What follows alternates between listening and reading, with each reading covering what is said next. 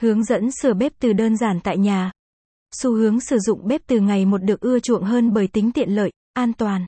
Tuy nhiên bếp từ sau một thời gian sử dụng đều sẽ dễ gặp những trục trặc, bị hỏng hóc. Bài viết dưới đây táp chơ thông tần. Com sẽ giới thiệu đến bạn cách sửa bếp từ đơn giản tại nhà giúp bạn nhanh chóng khắc phục vấn đề, sử dụng bếp từ an toàn. Nguyên lý hoạt động của bếp từ. Trước khi bắt tay sửa chữa bếp từ, chúng ta cần phải hiểu được nguyên lý hoạt động của bếp để đảm bảo an toàn, hiệu quả khi sửa chữa. Bếp từ là một thiết bị đun nấu sử dụng điện. Nguyên lý hoạt động của bếp là cảm ứng từ. Khi bếp hoạt động, dòng điện chạy qua cuộn dây đồng được đặt dưới mặt kính được gọi là mâm từ. Dưới tác động của dòng điện, mâm từ phát ra các dòng từ trường chạy trên mặt bếp.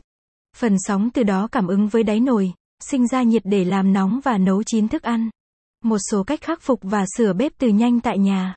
Trong quá trình sử dụng, bếp từ thường hay gặp phải những vấn đề như bếp không vào điện, bếp hoạt động nhưng không nóng, bếp không nhận nồi nấu, bảng điều khiển trên bếp vô hiệu, bếp ngắt đột ngột khi đang sử dụng. Bạn nên tự sửa chữa khi bạn có kiến thức về điện, nắm được kỹ thuật sửa chữa đồ điện.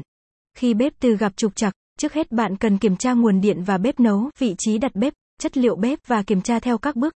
Kiểm tra tụ không, 33mf, tụ 5mf xem tụ có bị khô hay không.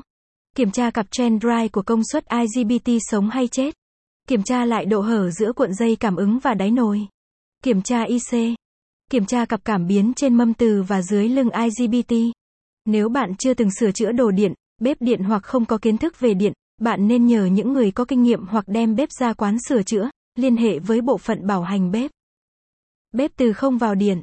Bếp từ đã được cắm điện nhưng điện không vào có thể do một số nguyên nhân như lỗi IC, dây điện bị đứt, sò công suất hoặc tụ điện của bếp từ bị hỏng, một số linh kiện trong bếp bị cháy chập. Trường hợp này xảy ra bạn có các phương án sửa chữa như sau.